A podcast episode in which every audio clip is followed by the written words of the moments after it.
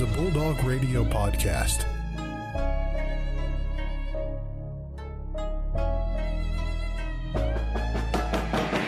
The Ferris State Bulldogs have upset the nation's number two ranked team. Wide open! Taylor is going to take this one to the house! Touchdown Bulldogs! It's the MVSP Season 4, Episode 5. I'm Joe Nagy, joined by Brandon Worth. Brandon, how you doing? I'm doing great today, man.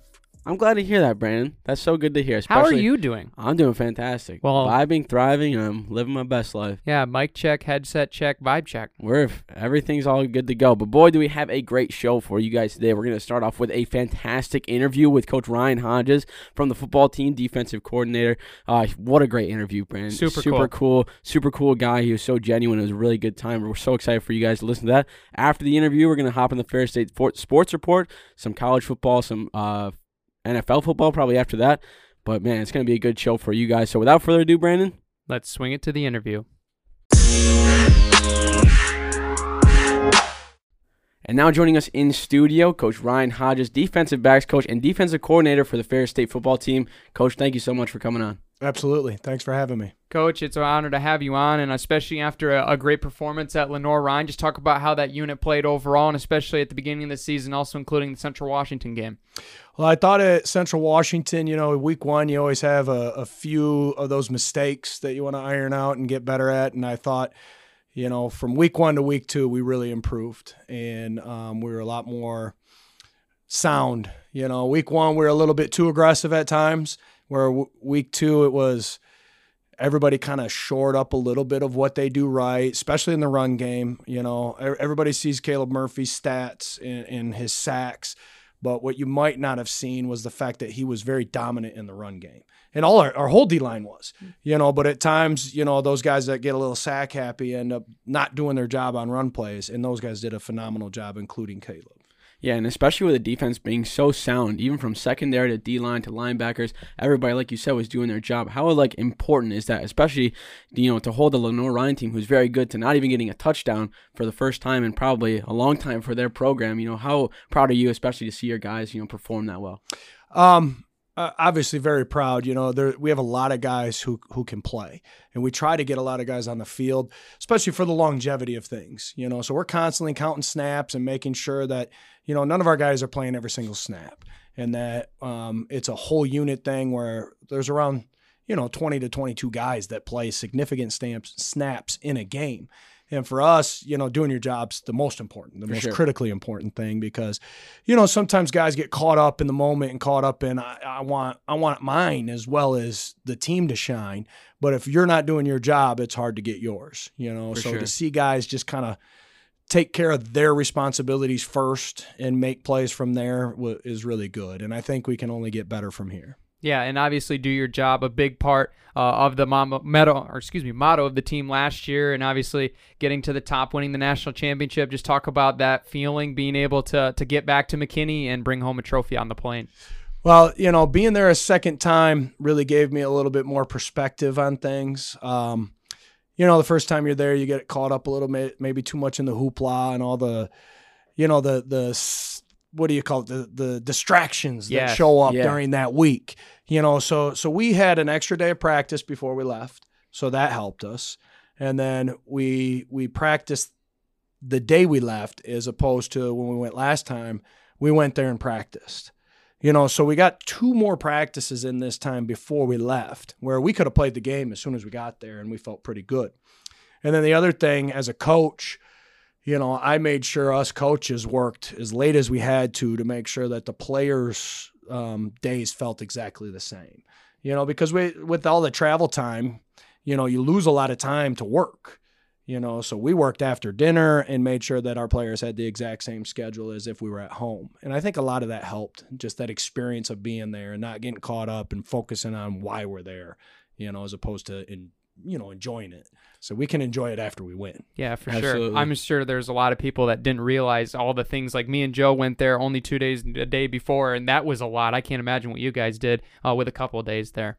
Yeah, for sure, and uh, especially like those long games and uh, you know those long roads that you have to go for those road games. Like, what's that like for you to kind of stay locked in and you know th- just the approach that you have, especially with that mentality. I mean, going to Lenoir-Rhyne, that's you know near a thousand miles away. Going to Texas, even those you know road trips to you know Michigan Tech, Northern Michigan, and stuff like that. How do you stay uh, locked in and just getting ready to prepare to be a coach? So I, I tell my family it's going to be longer days. Tell the coaches like everything just kind of gets bumped up a day. Mhm. You know, usually I start working on typing my game plan uh, Thursday night after practice.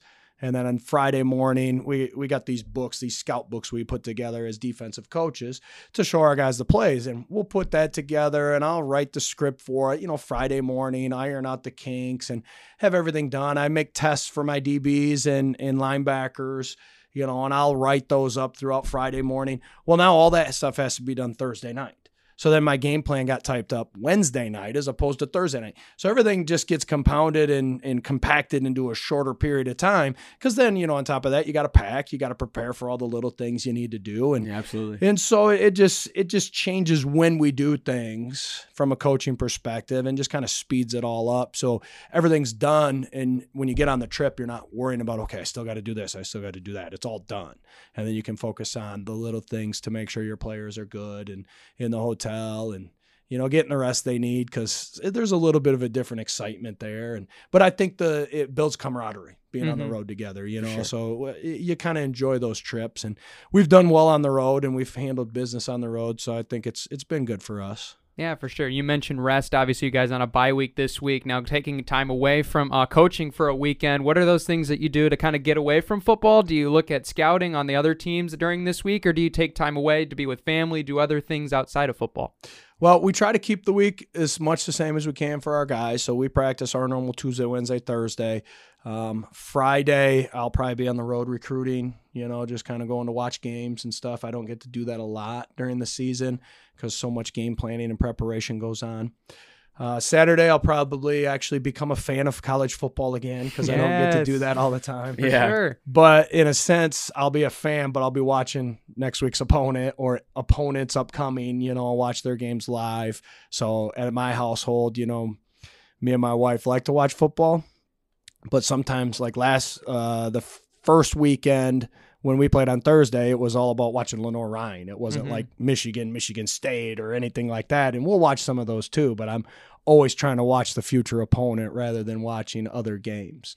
Um, so Saturday will be a little bit more relaxing, not as intense as having a game, and then Yeah. Sunday becomes normal again. You know, so we get right into our normal Yeah, right back to routine. business. Yeah, exactly. So it's Friday and Saturday will be the only days that are a little bit different. Yeah, and you said speaking of upcoming opponents, I mean Waldorf is coming up the week after, and then you got Saginaw Valley and Grand Valley. Don't Uh, forget so- Findlay. and Findlay as well, Yeah. and Yeah. Findlay as well. Thanks for the catch there. Those are four pretty tough opponents to open up. Uh, you Yeah. know, off the bye week. What's that approach now? Kind of getting those guys ready, especially coming off the bye week. Like, what's your approach for that? Well, we we try to take one at a time, so it's really all about Wa- Waldorf. Mhm. You know, they're undefeated. Um, I anticipate them winning this weekend, so you know they they'll have four games under their belt, and we'll only have two. Um, so they're NAIA, but they are an undefeated NAIA, and anytime somebody comes in, you know, the only team that has a chance to beat you is the team you're playing. For sure. You know, so I've already watched a lot of their film. Um, and just trying to stay on top. They got some unique formations. They got some good skill players. Uh, their interior offensive line is pretty big guys, and um, the quarterback gets rid of the ball quick, and he's a he's a good athlete. You know, so I think our guys will be focused and determined to to play at our best um, for any opponent that comes here. So uh, I'm looking forward to it. You know, bye weeks to me are, are good and bad. You know, sometimes you get out of the routine, and I don't like that, but sometimes it's it's needed. So it's probably a good time to have a bye, considering we were just on the road on a long road trip. So when it comes down to it, you get that extra rest. You know, after a big road trip like sure. that, and then you know. We don't like to look ahead much, but Findlay's a playoff team from last year. Saginaw has potential to be a playoff team, and Grand Valley is Grand Valley. You know, so you do got three really good opponents uh, coming up after Waldorf, who's also an undefeated, really good opponent. You know, so the stretch doesn't hurt us. It, the grind, we we we almost like appreciate the grind. For you sure. know, we we love games like this. This is why you play the game. So our, our guys are looking forward to all of those contests. Absolutely. And you've built a, a great coaching staff with a lot of great coaches like Coach Smith and Coach Caserta and Coach Annese as well. Um, just talk about the relationship you've had with those defensive coaches and even the other ones on the offensive side that you guys compete with week in and week out on the practice field. Yeah, I mean, me and Coach Smith have worked together since 2014, which holy crap, I can't believe it's been that long. So, I mean, we've uh, we've built a good bond. You know, uh, our kids get along together. His twin daughters are the same grade as my oldest, Cash. Um, his youngest. Uh, Shiloh is the same grade as, and that's actually has class together with um, my second oldest, Levi. You know, we go to each other's birthday parties, all that stuff. So, you Yeah. know, so it's it's been a really good relationship. Um, he does a lot with our running game. You know, so he's the defensive run game coordinator, and he understands how teams are going to block us, and he he draws up all those cards, and he understands some stuff up front that I don't, and he's like my calming force when it comes to me wanting to pressure sometimes. You know, um, as far as Grant, Grant. Grant's been great. You know, he's probably one of our only linebacker coaches that we've had here that actually played linebacker in college. You know, so um, which is good for our guys because he's got that perspective. You know, and he's only been here one year, and and um, you know the guys really like him, and he does a really good job at teaching them the things that they need to know. Um, and he builds good relationships as well. And then Tony, we call him Young Tony or Tony Jr., even though it's his uncle, not his dad. Um, but but Tony does a phenomenal job. Uh, he's our defensive pass game coordinator, and really like since Tony's come, it's kind of allowed me more freedom to look at scheme and, and talk to my players and, and like you know make sure everybody's good from a mental standpoint uh, and as well as you know ready to execute our scheme. You know, so you said defensive back coach, and actually. Tony's been really the DB coach since Really? uh, last year. Last year he, he took it over. You know, 2019 is the last year I kind of ran that room, and he was with me Yeah. in the room, you know, and, and coaching as well, and, and spoke up a lot. And it takes a lot for me to relinquish control of something like that. I've been For sure. coaching DBs for a long time, but he does such a good job, and he sees things that I don't see. You know, so to let him take it over was a no brainer for me. You know, so I actually coach the strongs, we call it. Mm-hmm. Mm-hmm. It's the like alley defender to the field, the strong side outside linebacker. Some people will call it a nickel, some people call it a rover. We call ourselves the strongs. You know, so Oh, I yeah. Coach I coach that position now. And so that also gives me freedom at times if I I need to go watch Coach Smith and what's going on with the D line or watch the linebackers. I can send the strongs with the DBs. I can send them with the linebackers and I can, you know, watch what else is going on. For sure. Yeah, and you know, speaking of the big man, Big Tony, uh, you know, you've been with him for a long time. You got a long-standing relationship with him, going from Montrose, Muskegon, Muskegon Community College. You know, you've been with him for so long. What was that relationship like, uh, and how's that kind of like budded along those kind of periods of life to now being at Ferris State? It's crazy to think about, you know, I played for him in 1994. How long ago was that?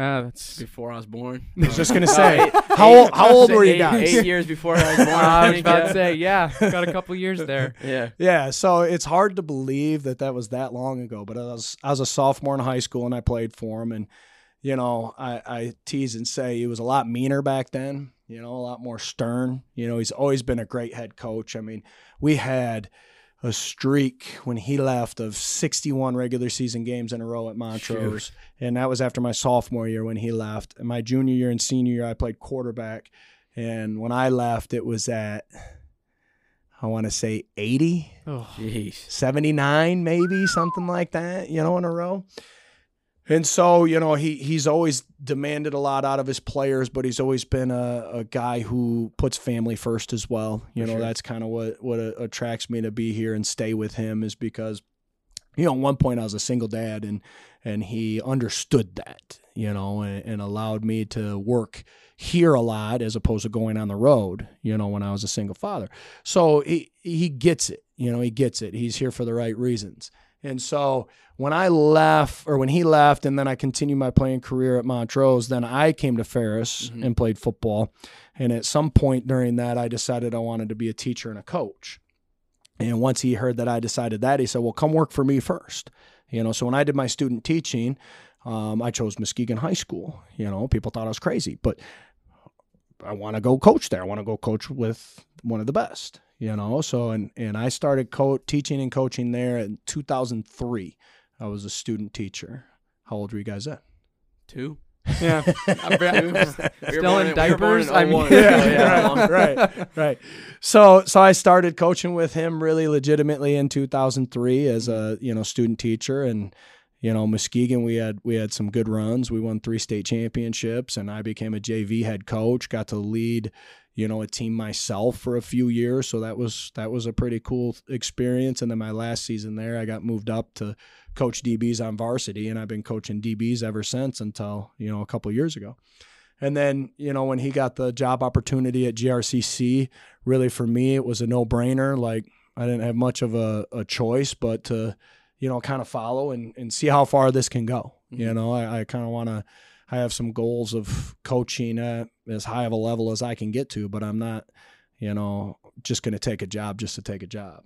You know, I think the quality of life with Coach Annese is better than I can get anywhere else. So why would I change that?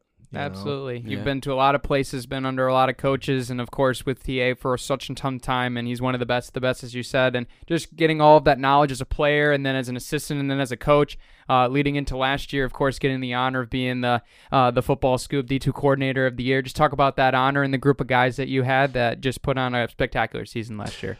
Well, for me, it was just a culmination of you know a lot of hard work. I, I love the you know, I don't know. Uh, To me, the accolades are whatever you know, but it is nice to be recognized. You know, and to me, the recognition was more than just football. For sure. Like obviously, our success led to the recognition, but it's all about the hard work putting in for our guys. And I, I just, I, I when I took this job, I, I decided that I was going to treat every player on our team like like they were one of my children. You know, and wh- how would their parents want them to be treated? So by taking that on mentally, it's caused a lot of freaking hard work for me, you know, because when you think of them as your child, like you, you don't want to let any of them down, Mhm. you know. So at this point, it's that was just a recognition of all the years of all the hard work that that not just me but all of our coaches have put in. You know, I couldn't do it without any of the assistants that we had last year or the ones we had previous to that because everything just kind of built on itself, you mm. know. And it's gotten to a culture of competition. Our guys love to compete and like the standard's been set by the previous guys and it just keeps getting passed on and it's it's a beautiful thing to see. For sure. you know, back in the day, and especially you said you mentioned you worked with the Strongs back in the day. You were a powerlifting coach. You know, to be able to see the cap and to see how much better our weight room is going to get, and kind of our situation with recovery, rehab, you know, getting better every day. You know, how great is that to see? Especially since you were a player here, you were able to see that kind of evolved in this uh, with the athletics facilities. You know, how much does that mean to you to be able to be able to break ground and be able to finally see, you know, such a great locker room to come to a pro to programs and athletic uh, teams that really deserve it. I mean, it's it's awesome. Like, I mean, we got a video board. Like when I played here, we got the press box. You know, Ferris does a good job of constantly adding stuff, even though we're still kind of behind when it comes to certain things. But just for our athletes to have a facility that they deserve, Mhm. they deserve this facility, and and it's been been been talked about for years, and for like you said, for it to just finally be there and the ground's broken and now it's here and actually tonight they're supposed to do like a Yeah. ceremony the Mhm. what do you call it the Yeah, the grand opening, grand ribbon opening, ceremony. yes. Yeah. Yes, thank you. Yeah, so that's supposed to be happening tonight. Our guys are excited, you know, to be in there and actually working out. And I'm sure the volleyball team's excited for their new gym to open up and and then there's going to be new meeting rooms. I'm excited cuz we got a couple of new offices, you know, so it's it, it's nice. It's nice to have those things. You know, we're a blue collar program and we don't mind being blue collar and we're still going to be blue collar, but it's nice to have something a little bit nicer too. I know, I was- especially talking to some of the guys. It's like, man, it doesn't feel like Ferris anymore. You know? having that, having that grit and kind of pulling yourself up from Yeah. the bootstraps mentality. You know, now having this really nice facility is it's a blessing. But you know, you definitely Yeah. can't forget where where no, the program came no, from. we still got the grit. You still got to have that hard work and determination, and we're still blue collar. You know. For sure. Absolutely. Well, Coach Hodges, we appreciate the time. One final question for you. Uh, that's your time here. Uh, so long of time. I know we were talking the elevator. Almost 20 years now that you've been here at Ferris. You've seen it all the way through. What's been your favorite thing about being at this university, being in Big Rapids, and being a Bulldog? Oh wow, my favorite thing. I, I love the area. I'm a small town guy. I grew up in Montrose. Um, not, I mean, I graduated with I think 84 people in my class, and so I I, I love the small town feel. Um, when I went to school here, I used to say, you know, it's big enough, there's enough students, you could meet someone new every day, but it's small enough you're going to see people you know every day. And, you know, being here and going to school here, and when I came back as a coach, I mean, there's a ton of people that I still know, that I still knew from back then that are here now. You know, so just that small town feel. Uh, I really like it. And I lived in Grand Rapids prior to coming here, and Grand Rapids is fast. Mm. Like I remember So driving to work, town, yeah. and you got to go, you got to yeah, go, go, yeah. go, go, go. And then when I got here, it was like, Yes. I can slow down a little bit, you know, and I, I like that. I, I enjoy that. I'm not a big city person. I can survive in the city, but it's it's not my style, you know.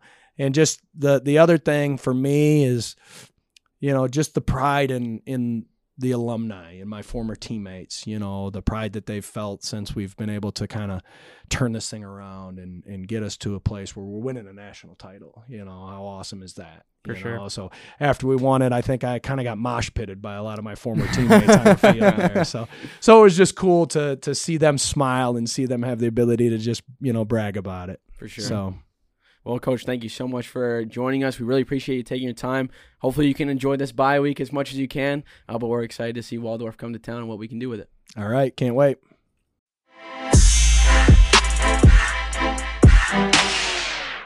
Special thanks to Coach Hodges for coming on the show, man. That was awesome. I really enjoyed that, Joe. Yeah, it was a really good interview, and especially just kind of how genuine he was. It was really cool to kind of hear him talk about like you know what it's like to be a coach, and then kind of coming back and kind of balancing that life between work and family and stuff like that was really cool. Especially like with a bye week coming up, you always don't hear what coaches do with that. So giving us an insight is really cool for that. But let's hop right into the Ferris State Sports Report. No football this week, unfortunately. They're gonna have a bye week, gonna get ready for Waldorf next week. Uh, but Brandon, what should we start with? All right, let's start with. Uh, well, most of the teams are all going to be taking trips up north. That being volleyball we a and free soccer. weekend. We got free weekend. Yeah, this week. Free work weekend. So uh, we'll start with soccer. Uh, they'll be taking on Michigan Tech um, on the 18th. They're going to be heading up to Houghton. Um, should be a pretty interesting matchup as well. Um, but they'll first off face off against Northern um, on Friday, so they're probably heading up there this way. So good luck to both of those teams heading up north. Safe travels, of course, will be the prayers for them. Uh, but yeah, women's soccer coming off of two tough games um, against Grand Valley and Davenport. Saw a lot of really good things, finishing in the final third. Gonna have to pound that all the way Uh-huh. home in Marquette and Houghton this weekend. There's no question about it. The defense has played much better. Um, the freshmen in the back uh, have played really well, especially with the leadership on the outsides. That unit's done really well. Um, Daria has had really good success, especially winning GLIAC uh, Player of the Week for uh, the goalkeeper position. So uh, it's definitely going to be good to see the back half pushing forward. Just got to move uh, the um, ball midfield, attacking third, finish, finish, finish. Mhm, And I think too, you really gotta watch out for. Uh, I think Kate Nesco could have a really big game this week. I mean, she was kind of came into her own against Grand Valley and Davenport. She had, I think, eight shots, and then four or five of them were on goal over those span of two games. And especially with Northern Michigan, their defense is not the greatest, uh, but their offense is something you got to watch out for. So I think if our defense just stands strong and kind of holds the line a little bit, we'll be able to kind of take off a lot of attacks. But the question is, is how many times we're going to be able to, like you said, push to that final third because. I mean, against Grand Valley and against Davenport, we struggled getting corner kicks. We kind of struggled on the outside. One thing, too, especially that we've noticed uh, watching these uh, girls at home is that we are struggling uh, with those offside calls uh, on offense, and that is something that kind of is really killing our momentum. We'll be able to kind of play those high balls, and we have Brindley, we have Izzy, who are two very fast, very fast people. But when you can't really, when you can't, you know, break through that line unless you get called offsides, it's going to be a struggle. But I think it'll be pretty fine, especially if we, you know, open up the field a little bit on defense and then kind of get them to attack more and then really be able to use that counterattack on our speed is going to be the main thing. But Michigan Tech on Sunday is going to be a tough one because their defense is pretty solid. I mean, last year, nearing the end of the season, we went up there hoping to uh, get a, uh, not steal a game, but win a game so we could get uh, GLIAC champions uh, earlier on. I mean, we still did, but Michigan Tech did uh, surprise us with a 1-1 tie last year. So two games that you can't really overlook and you can't really take too easily because these two teams could definitely snake a win from you and really come out of the trenches. But like we said, got to really push for that fi- that final third. Offense has got to be clicking. We got to make sure our through balls are on point, and we got to make sure that we got to watch those offsides. If the offsides are, if we don't got offsides, and we can really just work on that, it's going to be a perfect gameplay. Yeah, we strive with the through ball. That's definitely one of our It's a big one. premier strategies because, like you said, we got some speedsters at the forward and winger positions, so that's Mhm. definitely a strength for us. Um, Northern comes into this game on a red hot streak. They've been on a goal scoring tear, uh, especially over Parkside, Purdue Northwest. Not the premier teams in the GLIAC per se, but very talented teams uh, overall. And I think Parkside's actually second right now uh, in the standings are concerned. But uh, Northern comes into this game 5 0 and 1. They've been on a tear, uh, and as well, Michigan Tech is always going to be a gritty team. They're off to a pretty solid start as well. Um, so definitely going to see a lot of firepower offensively in Northern. So make sure we can stay contained defensively. Uh, make sure we're keeping our line, holding strong in the back.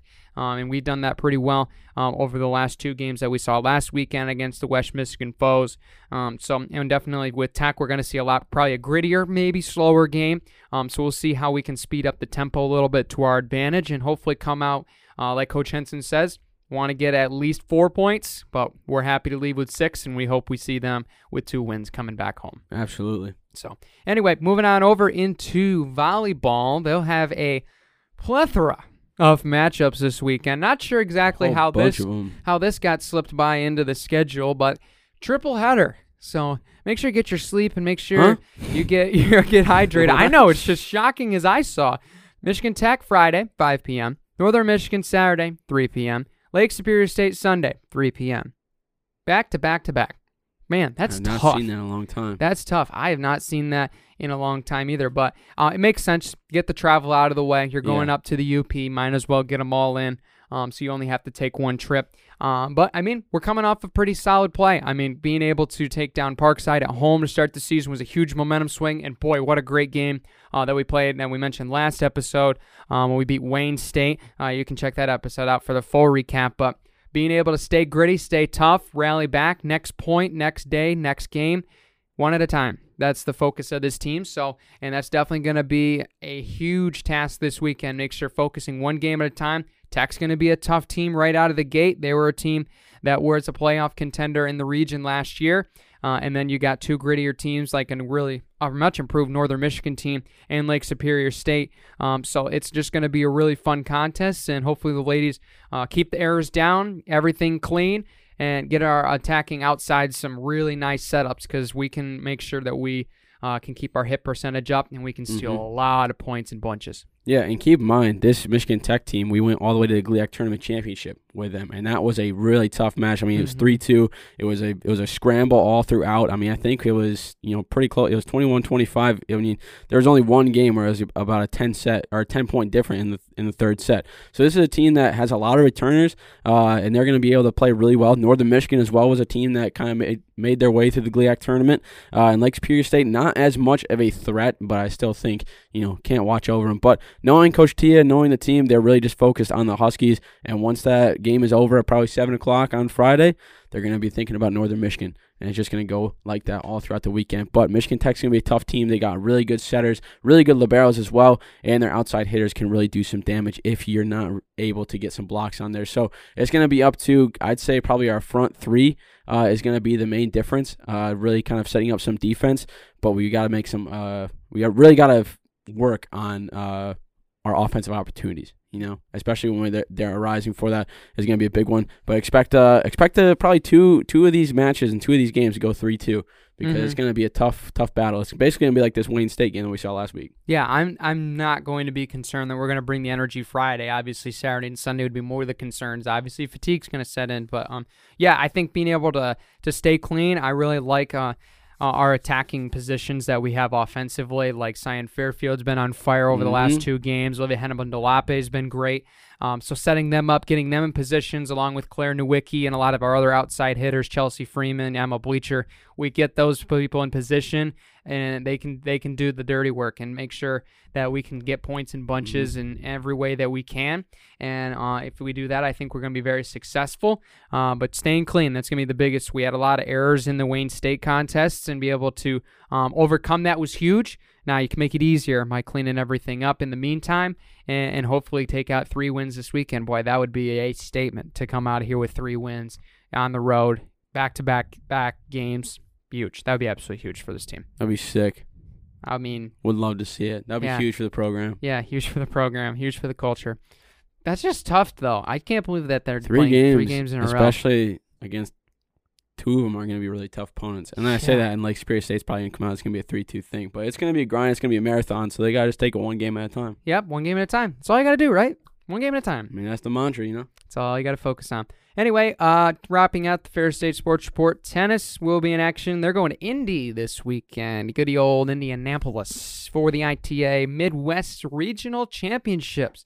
Uh, so good luck to them. Three days. Speaking of back to back to back, uh, three days of competition in various formats. Uh, looking forward to seeing what Coach Doran's squad's ready to go for, and um, really looking for a big success and hopefully that they play really well, uh, play sharp, play bulldog tennis is the way they do best, and uh, keep the winning ways and the winning culture going. Um, we're looking forward to seeing the results. Didn't get a lot from the Davenport Invitational last week. We could report on, uh, but I'm assuming all good things. So hopefully that they can keep that rolling. And golf will also be going to um, Findlay, Ohio, for the Doc Sprang Fall Invitational. Um, sick. so they'll be heading down. Uh, I believe the tournament is Monday, Tuesday. So I'm assuming they'll be heading out probably Sunday, maybe even late Saturday um, for that. So good luck to the men's team. Um, hopefully they can play well, calling coming after the uh, first tournament a couple weeks ago in Allendale, where they saw fifth place finish. So hopefully they can keep that up, play some good golf, and uh, hopefully come out in a good position and even maybe victorious.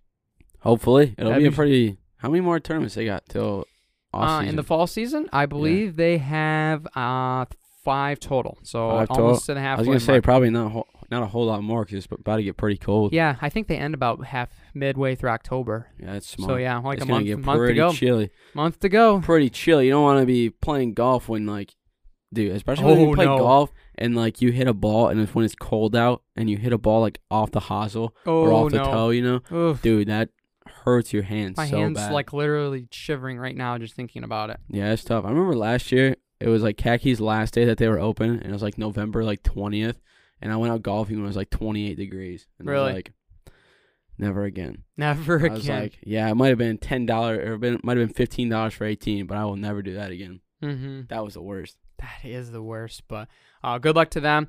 Um, we'll certainly be following along. We'll give you all that action next week, so make sure you subscribe to find out how all the Bulldog teams do. Uh, you can find us at the MVSP on social media and all, of, of course, all of our podcast platforms. If you don't know where those are, just go to our link tree. It's in their social media bios. You can find out everywhere we post content, uh, including a new show that me and Joe started, and we'll kind of get into that here later in the Heyo. second half uh, when we talk some NFL. Really excited for that project. But finally, Ferris State cross country. Uh, we'll be It's on the traveling docket, down brother. to Sparty. Going to Michigan Sparty State invite. this weekend. That's a big one. Gonna be a fun one. Uh, it's gonna be hot. Know that. Uh, Gonna gonna be hot. very similar to uh, Bulldog invite last week. Um, but looking forward to it because this year not as many teams, not gonna be as crowded because that means certainly always is way overpacked for what it has been in years past. So it looks like it'll be a little bit more chill this year. Mhm. Um, so kind of looking forward to that. Um, we're gonna have uh, quite a few competitors all across the board that we're really looking forward to running against. Um, some teams in our region, some teams in our conference, uh, as large bids point stars. So we're really looking forward to that, being able to uh, start to get some good results under our belts for potential bid points and uh, make some noise a little bit because I think we did a, a lot of that last weekend. Obviously, it was a really small meet, so I'm sure people kind of took that with a grain of salt. So now doing it on the national stage will be the most important. So uh, women's, I believe, start at 11, and then men at 11:30. Uh, it might it might be 11:30 noon. You can check that all out. It should be online, posted here very soon. Um, on the website as well. So, looking forward to a lot of great competition uh, across the board at the at the golf course. So uh, from one golf course to the other. So certainly going to be fast. Uh, maybe not as fast as we'll see at uh, a couple of the regional meets we got in October. Uh, but it should be pretty fun. A lot of good competition. Mhm. Um, we're gonna have a lot of uh, a lot of I think underclassmen step up. This is usually the meet where um, you start to you got one under your belt. You know what adjustments you get to make. So really looking forward to seeing uh, how the underclassmen do um, as well in their second race now that they have the experience. Really looking forward to them. They've put in a solid week of training, both men's and women's, uh, as well as the upperclassmen uh, looking to hold down the fort for this week. So we get get through this week. We got a bye week. Have fun or bye Huge. Joe. I love bye weeks. I love bye weeks. Bye weeks are Coach Hodges love bye weeks as that well. is true. yeah, As you hit your mic, I know. I was like bye you're pulling, weeks. you're pulling to me, man. I know. I'm pulling a Joe. Yeah, Maybe I need a bye week from this podcast. Get myself little vacation time. a little get in the vacation. right Do we take a headspace. bye week? Who knows? Maybe nah, we will. Maybe we let's just grind. We we love this. That is true. You do love this. Bye weeks, not necessary for the guys at the Buys MVSP. aren't buys aren't necessary for guys at the MVSP. You want to know why? Because we're grinders. Well, we get yeah. it done. Blue we don't need collar. blue collar workers. Bring we don't need lunch no. pail. We don't need no breaks. We don't need nothing. As I say that, let's head to the break right now before we hit we hit the rest of the show. Oh, that was perfect, Joe. We'll be back with more NFL and college football right after this. Nearing the two year anniversary of this podcast, Brandon and I have found that Anchor.fm is one of the only things that have been able to keep us up and going here in the studio. Anchor is a great way to distribute your podcast as well as edit and basically make sure that everything's running smoothly. If you want to start your own podcast, go on over to Anchor.fm. You can learn all the ins and outs of making your own podcast, distributing content, all that good stuff. That's what we use. That's what we recommend. Anchor.fm. Give it a shot. We're back, second half of the show, talking college football and Yay. NFL football for sure. It is tailgate season. Uh, if you didn't ha- watch that episode or listen in, make sure you do that as well. Um, but yeah, great week of football here in week two. A lot of upsets, Joe. Three top 10 teams going down to teams that they probably should not have gone down to. Two of them um, making a pretty much $1.5 million for their win for getting paid to play uh, the team and ending up beating them. Pretty awkward and funny, I would say, uh, but certainly a very interesting contest. One of those being obviously probably the most notable Notre Dame falling to Marshall 26 21 uh, at Notre Dame Stadium. Boy, that was just a crazy one. We are Marshall, Joe. Dude, that was there was a lot of uh upsets. Like that I was Yeah. not really expecting. Like Wisconsin lost, uh Marshall won. Like I'm trying to think of the other ones because my computer's BYU beat Yeah, Baylor. BYU App beat State Baylor. beat A&M. Dude, that was a App big one. State has more like App State has more upsets against like top ten opponents than like I think anybody else, which is weird seeing how small of a school they are. But I mean, what a better way to do it? That was that day was the like I think like ten year anniversary or something like that of the App State over Michigan upset. Yep, and they did it again. They did it again. Boy, that was uh, that was a very fun game, and I mean, App State didn't have to do a whole lot. A&M's offense just looked pretty bad, and a lot of people not happy with Mr. Fisher. Let me tell you what. Uh, checking Twitter after that whole that whole game kind of concluded, but uh, I mean, just those that game, the Marshall game. Obviously, Notre Dame was a team everybody was hype on going into this season. And Tyler Buchner got ended up getting banged up. He didn't play very well. Marshall was getting their way on the ground, um, especially in the second half. So, uh, kudos to those teams getting paid to play Huge for them. these big teams and still beating them. But I think those those two those two were all fun and games. But uh, to think that we can't we're not going to mention the Wisconsin game is false because Washington State uh, beating Wisconsin was probably the most humorous moment to me because Wisconsin's always a team every year. Doesn't matter what they did last year, what they did the year before. Um, they always find a way to sneak their way into the top 25 after week one and then in the next two weeks they lose to an unranked team. It, Yeah, it just and seems like it just drop happens down. every yeah, year. Then they end this. Then they end the season with four losses. It like, ev- and the thing is too with Wisconsin is that they always say like, oh, Wisconsin is like so slept down in the Big Ten, and like they're a team that could really compete. It's like you can't really say that when you go and lose to Washington State, and then you're probably going to lose to another unranked opponent next week. You're not going to be. Uh, I've if you this is just what Wisconsin does like every year is they always lose to an unranked opponent and then they drop out and then they just moan and complain about how they don't get any respect in the Big Ten. But it's like that's the exact reason why. It's what are because you gonna do? by week by week four you already got two losses and both of them are to unranked opponents. Yep. And it just shows you that numbers don't matter. hmm You might win out the season. You might go like ten and two or something like that, or nine and two, whatever your schedule might be. Yeah, I know. we sh- we should be playing. We should be playing Ohio State or no. No shot, brother. No, no, no, no. Not that level yet. Not that level yet. Uh, but yeah, Wisconsin, 22 first downs compared to Washington State's 10. Outgained them 401 yards to 253. Their red zone. 38 minutes of possession compared to Was- Washington State's 21. They still lost 17 to 14.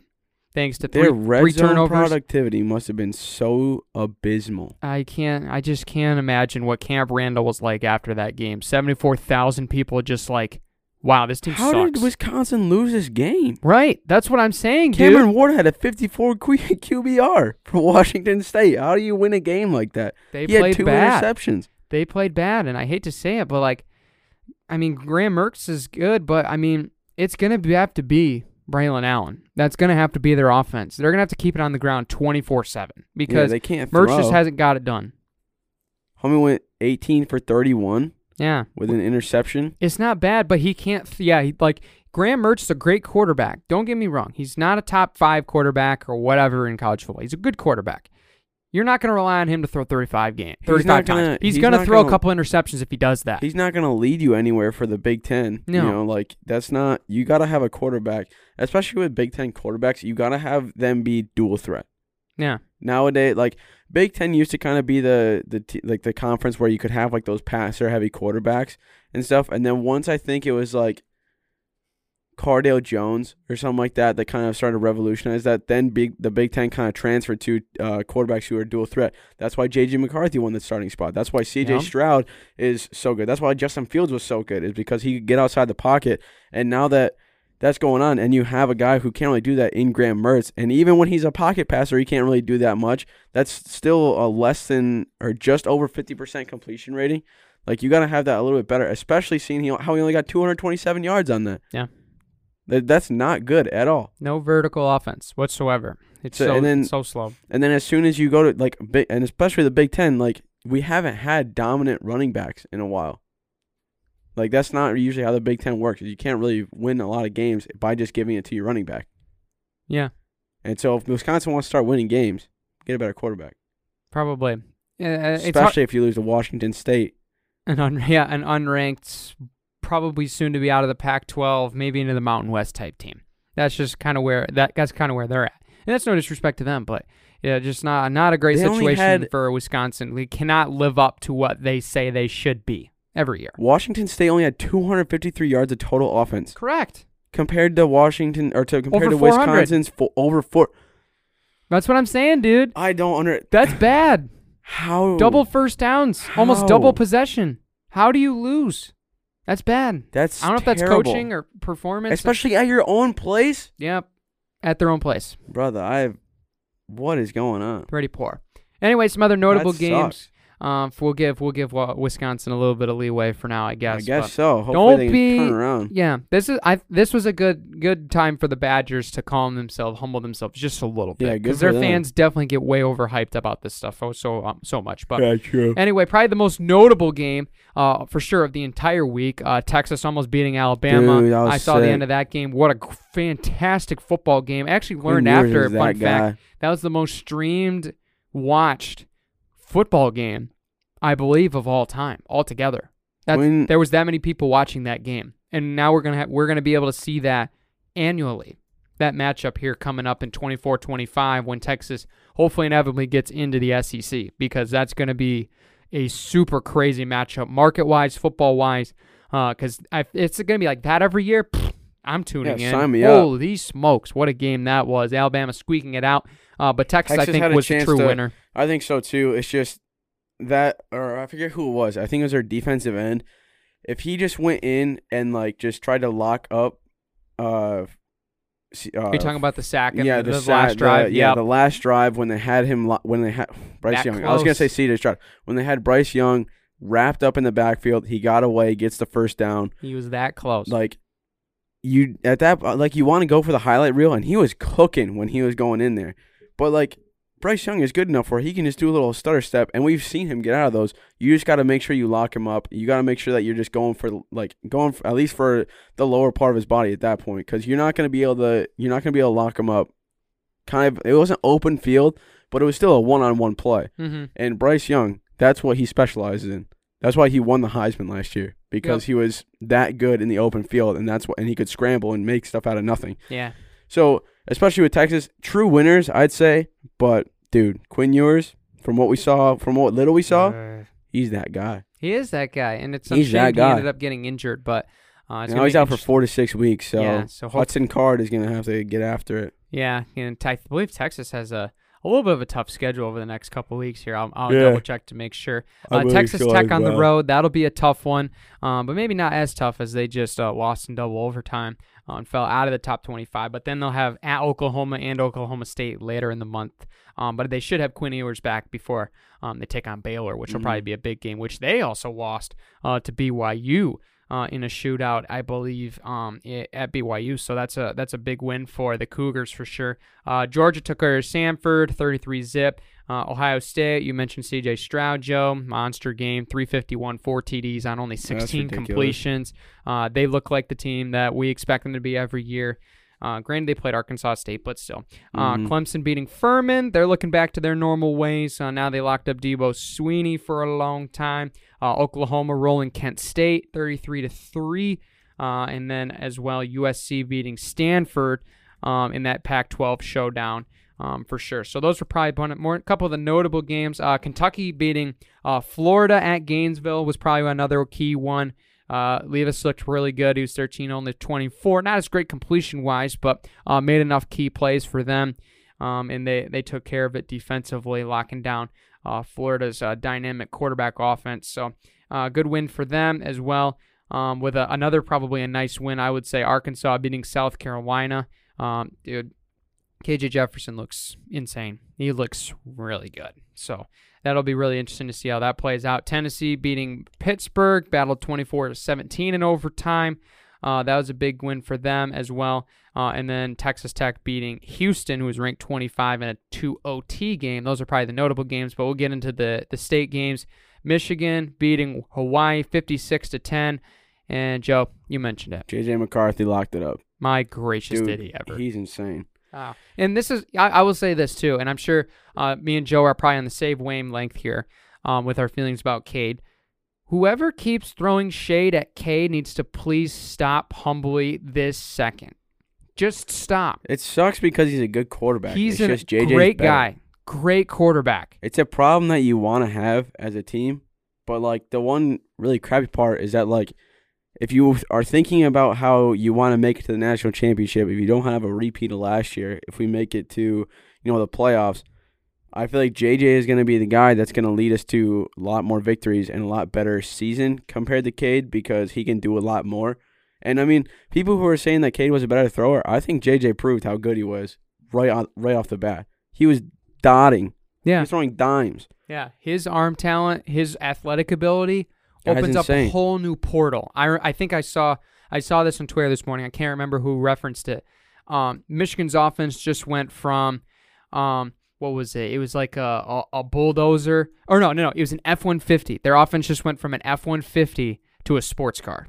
Mm-hmm. Both are That's- good, but one gets you way more options than the other one. And that's what Mm-hmm. JJ does. So him and Blake Corum together with Donovan Edwards split out a receiver, and then a I lot of these other playmakers so like much Ronnie more Bell, Roman Wilson, versatile. wide open. It's just so much more versatile. You know, I think especially when you look at like what you to be able to do that, or for Harbaugh to be like, it sucks because a lot of people are like kind of criticizing how he was like debating on doing this, but I think this is the only way that you could do that.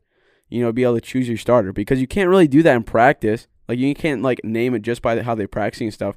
If in real game situations, especially against a team like Hawaii, because who do we play week one? Colorado State. Two pretty even match team, both in the same conference. So you get basically two two similar teams. It's basically the same control group that you're letting. The, that the experiment of having two different quarterbacks start two different games.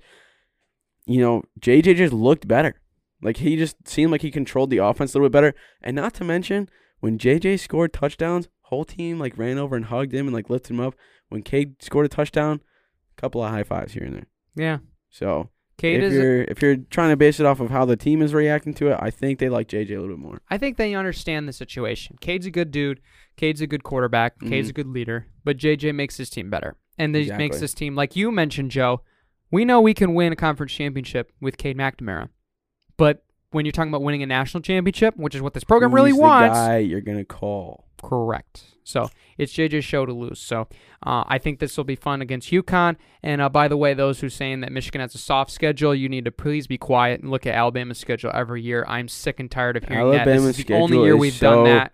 So trash. I need to. I I can't like. I think it was Barstool was going off about it this morning, and I'm just like, you guys need to just stop. This is Dude, the one year we've done. This is the one year we've done this. the thing about Bama does it every year. That Brandon guy or whatever, Missouri, Mississippi State. When have they even won anything more than a top 15 matchup? Yeah, they play State Austin sucks. P. Austin Peay. The second last week of the season. Austin Peay. That's garbage. That's terrible. Anyway, It ain't good. I'm not going to spend time on that subject because it's pointless and waste of my time. But Mhm. anyway, that those know. I mean, we used to play Notre Dame. We used to play all those games. I'd love to play those teams. If they want to play, they'd play us. I and I'm sure want them to Jim would say absolutely yes, but nobody wanted to play us because we were that good. Mm-hmm. Sorry that we're so good that we can't schedule teams. My gosh, what a great problem to have. I love the media when they say that.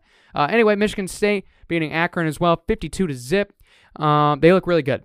Uh, Mhm. Jalen Reed looks like an absolute stud. Hopefully he's okay. I know he had a, a hit late hit out of bounds, um, where I think he collided into the the bench and the water station area, and it looked like he might have been banged up. Yeah. Hopefully he's okay. But uh, Payton Thorne definitely a little bit of concerns. He's got a good arm. Sometimes lets it loose a little too much.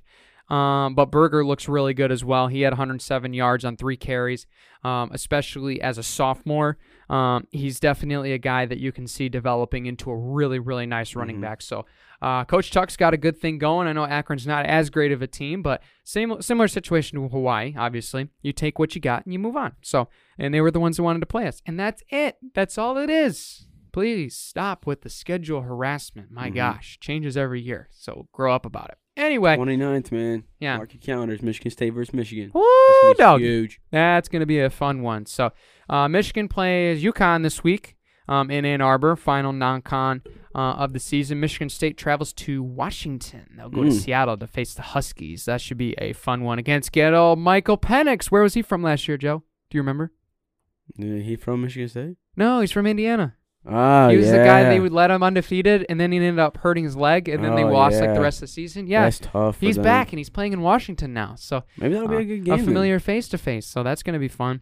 Um, but those games, I believe Michigan, uh, 12 o'clock, big noon on ABC, um, and then Michigan State kickoff at 7:30 on ABC for the nightcap. But uh, those are some of the notable games. A&M and Miami are going to play each other. That's probably another one you can look out for. Um, as well as I would say probably the only other one that you might want to tune in for is BYU Oregon. That'll be on Fox at 3:30. Um, but everything else pretty pretty standard games, still non-cons Mhm. and some and, and some still some early Rust Buster games. So uh, that's going to be week three, college football. We'll transition over to week two, go backwards to go forwards to the NFL um, for our game by game predictions here to final out the show. And let me tell you, Joe, um, I forgot to tell the people at home last week. Um, I'm so sorry. I forgot to relay the message that I was picking the teams that were going to lose last week, and I didn't Yeah, clarify sure. that. Okay, Uh, guy. and that that really screwed all of that Okay, over. So I'm sorry. I'm sorry. Okay, guy. Don't even right now. Yeah, no, I my picks were horrible last Nah, yeah, week. Were pretty garbage. yeah, what, lie, what were, yeah. Oh, thanks, I appreciate that. I, uh, like I said, I was taking the people to lose. But all right, so how much gra- ground do I have to gain All up now from your great up. week? Some people messed up the old thingy. I can't even find the paper now. What? What do you mean? Find the paper? It's right here. Oh shoot, I grabbed the wrong one. Oh, Sorry about oh, that. Hey, my bad. making fun of me All for right, being okay. disorganized. no, I'm just so kidding. I have I got one, two, three, four, five, six, seven, eight, nine out of the sixteen games correct. wow, fifty percent. You passed. Um, yeah, that's huge for me. Um, and I did not go fifty percent. One, two, three, four, five. So your boy I was five and eleven. Joseph is number one for the week Wow. for, for the for the competition. I'm one week to you or none. So it's gonna be a good time. We'll see how it goes. Oh, so we're going head to head. Yeah, that's what we're gonna do. Oh, gonna, that makes the end of sense the thing- now. Okay, I thought we were going like compiled wins loss, but that No, that's no, too no, much math. No, no, no, that makes sense. much. All right, Joe, you got you got week one. Now time for week two. Let's get right to it. Thursday night football. Hold up, let me find a pencil. First one on Prime Video, Joe. That's kind of cool. Al Oh, you think they're gonna Michaels, Kirk Herbstreit. Gonna be fun. the prime ball. Yeah, yeah. No, please don't use the prime ball. That was so weird. Uh, Chargers at Chiefs. This one's That's a tough sick. one to me, man. Uh, I'm gonna go. I'm gonna play more safe here than I did last week. I learned my lesson not to be too aggressive. Um, so as much as I love the Chargers, I'm gonna go with the Chiefs to squeak this one out. But I think it's gonna be closer. I think it's gonna be a three-point game. Although um, I believe the Chiefs are favored by four. I think this will come down to a field goal. Um, going to be a fun matchup for these two teams, dude. Mahomes looked so good last week. I can't go Dude, pick against them. Chiefs looking- beat the Chargers last time they played them in a shootout on the road. I like them at Arrowhead, their first game of the anniversary season at home. Uh, give me the Chiefs and Mahomes to outshoot the Chargers offensively, 38 35. All right. That's respectable. There we go. I'm telling you what, though, Patrick Mahomes could have an MVP season this year. If He he, plays as good as he played last week, the dude was just lights out. And especially just seeing like where they were able to put themselves. And you know, I was not really expecting them to do that well, seeing that they didn't have Tyreek anymore, and they were going to kind of change up the the whole uh, game plan. But you know, Edwards-Helaire, he kind of popped off as well. I'm gonna have to go. I'm gonna play contrarian here. I'm gonna go the Chargers because I think okay. Justin Herbert is arguably gonna probably have another breakout. Already had a breakout season last year. He's gonna have an even better one. And I think especially with this win that they'll get this weekend or the this week or today at eight fifteen. Dude, that's just gonna make it even more. He could have MVP MVP season if Yeah, he really he really if he really could. tried. He's Yes. got the he's got the people around him to do it. I'm gonna go Chargers. It is gonna be a shootout. You got that right, Brandon. I'm gonna say 38 to 35. I said that. Yeah, you flipped so- my score. So I can play contrarian and still like the score. Wow. Okay. Okay. I like it. I like it. Uh, just to clarify, this is 214. You can hear the timestamp now. It is September 15th, Thursday. So this game was picked before, uh, just in case uh, it's not like somebody would be crazy enough to bet the loser and after the game already had played. yeah, if So you're really trying to look at that, you know. that would make sense. But um, anyway, next game on deck, we got a fun matchup. I love to see this matchup on deck. The Dolphins heading to Baltimore to face Lamar and the Ravens. Joe, who do you got in this one? Uh, hold on one second. I gotta pull it up. My bad. I'm in scrambles right now. Scramble. Baltimore. Um, Baltimore, Miami. Yeah. I'm gonna go Miami. Okay, Miami. I think Tua looked all right. He had a little. He had a little bit of his overthrows and offensive woes that he was struggling with last year. Um, Baltimore's gonna come out hot. You know, Lamar Jackson's gonna be playing pretty well, but I think, especially Miami on the road, I think they're gonna start off pretty well. I'm gonna say Miami 21 to 17. They just get Tua's just gotta get the throws down. If he can, he's gonna be able to give it to Mostert if need be. He can scramble, and you got Waddle and you got Tyreek. So I think just that those three guys right there that he can you know give off to, and Mostert can be a guy who can be a catching or can be a receiving running back. So there's a lot of versatility that I like from Miami. And Baltimore, I feel like has just kind of gotten a little bit one dimensional with Lamar. He's kind of impro- he has been improving, but I think Miami's going to be just a little bit better this week. So 17 to 14. Good pick. I like Miami in this game as well to beat the Baltimore Ravens at home.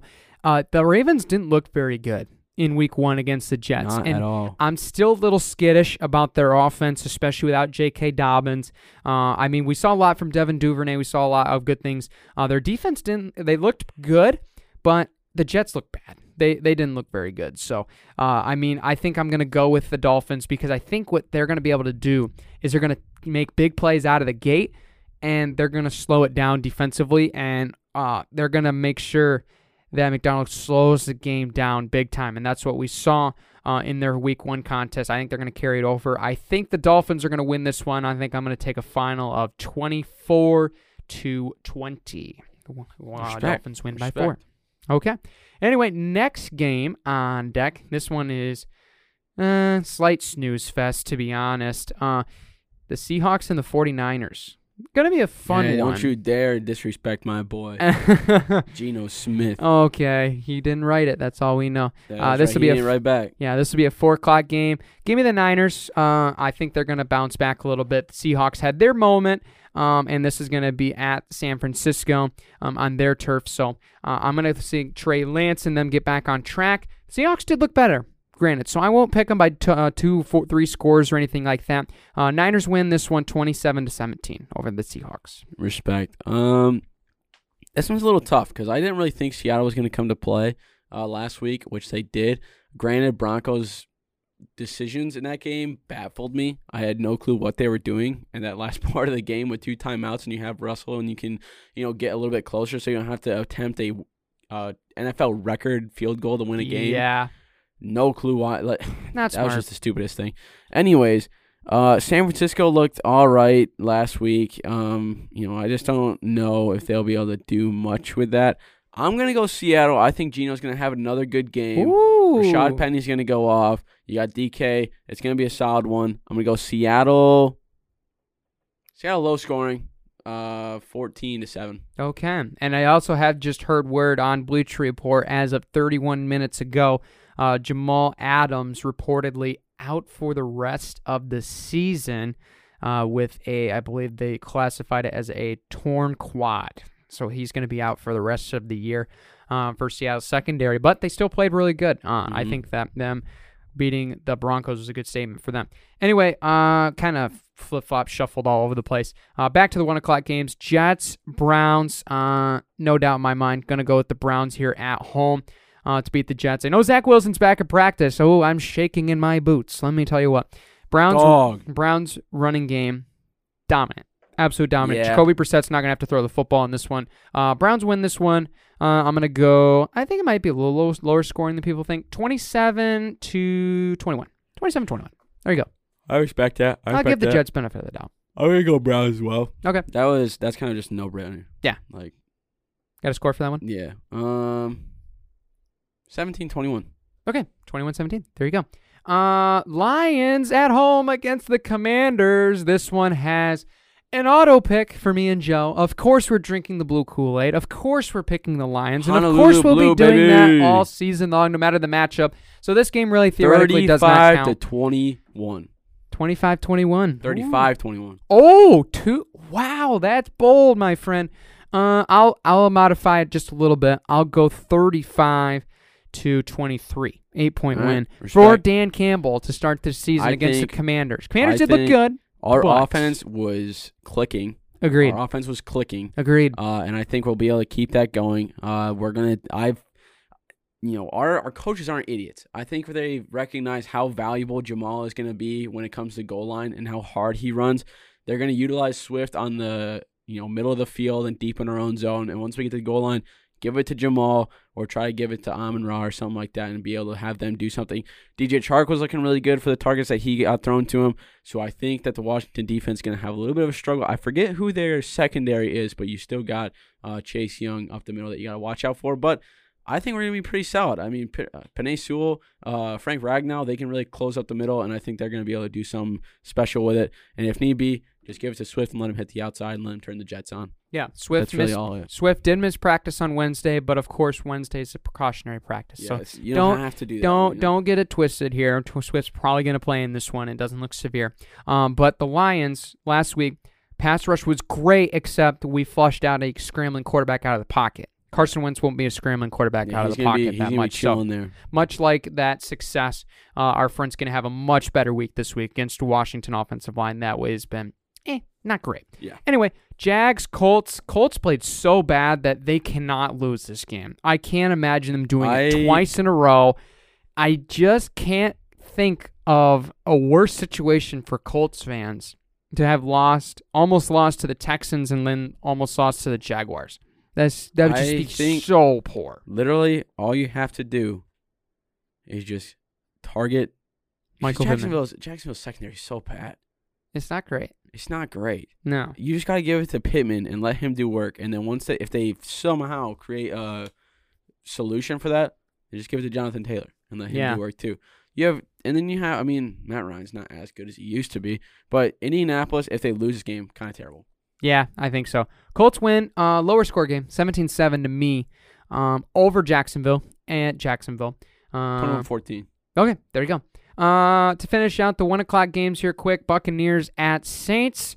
Uh, Saints won, got the win last week. Uh, definitely didn't show as great of game on the ground last time. The Saints did beat the Buccaneers um, at uh, home in the Superdome, but I think I'm gonna go with Brady in a revenge game here. They Mhm. looked really good. Lenny Fournette looked like a dog in Week One. I'm gonna ride him out for now. Uh, as much as I love Jameis Winston and his uh, all of his just love you? interviews, uh, I'm gonna go with the Bucks here. I'm gonna get them to win 28 to 27. Yes, Key to success for key to success for Tampa Bay is gonna be Leonard Fournette. Uh, Tom Brady didn't look like himself. He hasn't really looked like himself too much this season so far. Even kind of I don't even think he made an appearance in preseason. But either way, just of looking at him in general, just does not look as good as he did last year. I'm gonna go New Orleans. This is a W. Let's eat one. Jameis Winston, 24 to 24-20. Okay, there you go. Uh, next game, Panthers at Giants. Giants are one to zero. Joe, are you going to be riding this defense that was currently ranked number Danny one? Dimes. Danny Dimes gonna lead this team to a W. Okay. Danny Dimes, Saquon. Saquon looks really good. Uh, he doesn't look like he's gonna get too uh, banged up. As I say that, I'm gonna knock on wood Good job. because I don't job. want him to get all messed up No. after I say that. Uh, Danny Dimes, pretty terrible quarterback. I'm not gonna lie, but he is gonna be able to do something. And that defense was looking pretty scary. Hot take: Garoppolo needs to get traded to the Giants, and they might win nine games this year. Mm, Uh, that's they true. might be that good, so They we'll might see. be. Uh, Giants, uh, believe it or not, I think they might go two and zero. Panthers got some things to work out offensively. Uh, Giants defense looked pretty The only thing, good. the only thing is, is that Panthers also have a terrible quarterback. That is true. Baker got to play better if the Panthers want a chance in this one. I'm going to take the Giants in a low scoring game. Final in this one 20 to 13. Steelers at home hosting Bill Belichick and the Patriots. Uh, boy. Am I really going to pick? I mean, TJ Watt is out uh, for a little bit. He had like some, I forget what it was. He's out for a little Mm. bit, but the defense from the Steelers is just that good. I think they'll be fine. Not I gonna have as so. not gonna have as good of a performance as last year, as last week, but they're still gonna kill it. So I'm gonna go Steelers. Steelers low scoring, twenty or sorry, Steelers low scoring, seventeen to 17-15, We'll say. A okay. weird of a score. Yeah.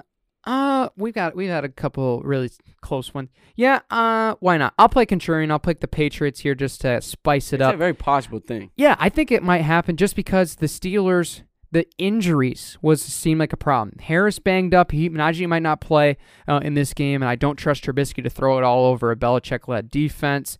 Uh, yes, Belichick, not uh, Patricia, please. Um, and the Steelers defense losing T.J. Watt, uh, they took a step back um, when this we saw that happen uh, a year ago when he was injured. So I'm gonna take the Patriots. I think this one's gonna be very close if they do squeak it out. I'll say 23 to 20. They win this game. Uh, moving over, uh, we already covered the the Niners game, but we haven't covered the Rams at the Falcons. I think this one will be pretty obvious. I'm gonna go with the Rams. Uh, bounce back game. They played pretty poorly week one. I think McVay will get them back on track.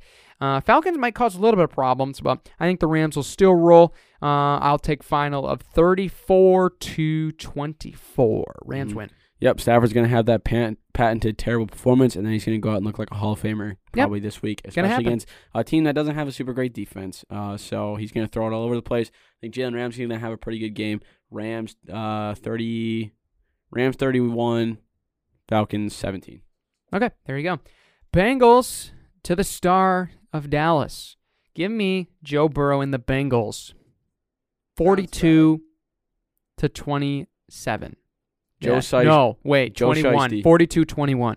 Joe Shiesty, Joe Burr. Joe The Cowboys- pick it up. Don't look up the Cowboys record without Dak Prescott. Don't do it. Yeah, And that's why I'm picking the They're Bengals. pretty it's terrible. so bad. They're pretty terrible. I mean, your boy Dak Prescott has to get surgery after a pretty after an ag- aggressive high five, basically that happened. Basically. But Joe Burrow, I think, especially with his mentality and stuff, he's gonna come back and not have a game like that probably again this season, most likely. So I'm gonna go Joe Burrow. We're picking a lot of the same, but I mean they're just kind of more chalk. They're Yeah. more chalk matchups this week. spice it up just Yeah, I'm bit. trying, but I don't want to go like too like oh Yeah. like Dallas without uh Dak is pretty pretty abysmal. So Yeah. Cincinnati.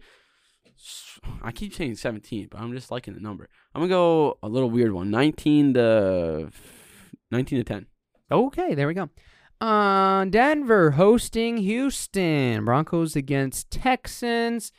Uh, the battle of the livestock, I guess you could say. Uh, I'm going to take Denver, bounce back. They played pretty bad at Seattle. There's no way I can see them doing it twice, especially uh, at home against the Texans. Um, I'll give them a little leeway having to travel to Lumen Field week one. I'm going to say Russ comes back with a 300 plus game. I think they torch it offensively. I'm going to take the Broncos uh, to win this one. I don't think they're going to score as much as people think, but I think they'll dominate offensively with the Mhm. tempo. Uh, I'll take them 33 to 23. Yeah. Broncos win. I think Russell was just so used to having DK that he just kind of Yeah. was not used to his receiving core. But you got Courtland Sutton and you got Jerry Jeudy, so you probably should start tossing it around a little bit more. And I think that's what they're going to do because they don't want to have that happen again, especially against a really bad Houston team. And I don't think Lovie Smith is going to be able to get that defense ready. So, but I mean, tickets as low as $102 if you want to go to Mile High Denver. I mean, if Ooh, you want to, that's going to be that's a steal right there There you go. compared to $23 for the Dallas Cincy game. Anyways, I'm going to go Denver. I don't know, probably 20, 27 to 14. No, yeah. 20, we'll do 27 10. Yeah. Did I say 33 to 23? 20. Okay, I'm going to change I'll take my sweatshirt off to be honest. 33 16. I'll change my score. I think the Broncos double them up. I think they bounce back nicely. Uh, last four o'clock game Cardinals traveling to uh, Vegas to face the Raiders. Uh, I did not like what I saw against um, the Chiefs win Arizona last week. I think the Raiders played pretty well. Uh, Derek Raiders Carr is too seems to hold on to the football. Uh, I think the Cardinals will have fits. As much as I like the intrigue of the upset, I want to. Uh, do I do it twice, Joe? Tell me, should I do it twice? If you want to. Fine. Raiders somehow win this game. Uh, again, their defense looked bad, um, but I think offensively they'll spread it around. They'll start to get the chemistry, um, and and the Cardinals really need uh, to to figure it out quick, fast, in a hurry. So this will be their You wake say- up call. I mean, wait, you're picking Vegas or you're picking Zona? no, I'm picking Vegas. Again, I was going, gonna, I'm I was going- gonna pick Vegas too. yeah. Oh, so you're gonna go? Yeah, I Okay. thought that they were going to. I mean, Davante Adams was looking incredibly good. Derek Yeah. Carr loves that guy. I mean, Darren Waller's probably gonna get a couple more, especially seeing that. Like, I don't think, I especially don't think that like Davante Adams is gonna average that. I mean, we talked about this on our fantasy podcast. I don't think he's gonna average that many targets a game. I, don't, I think he'll probably drop a little bit, and I and Derek Carr's gonna spread it ar- around a little bit more, which is gonna be good. But like you said, Vegas defense got to pick it up a little bit.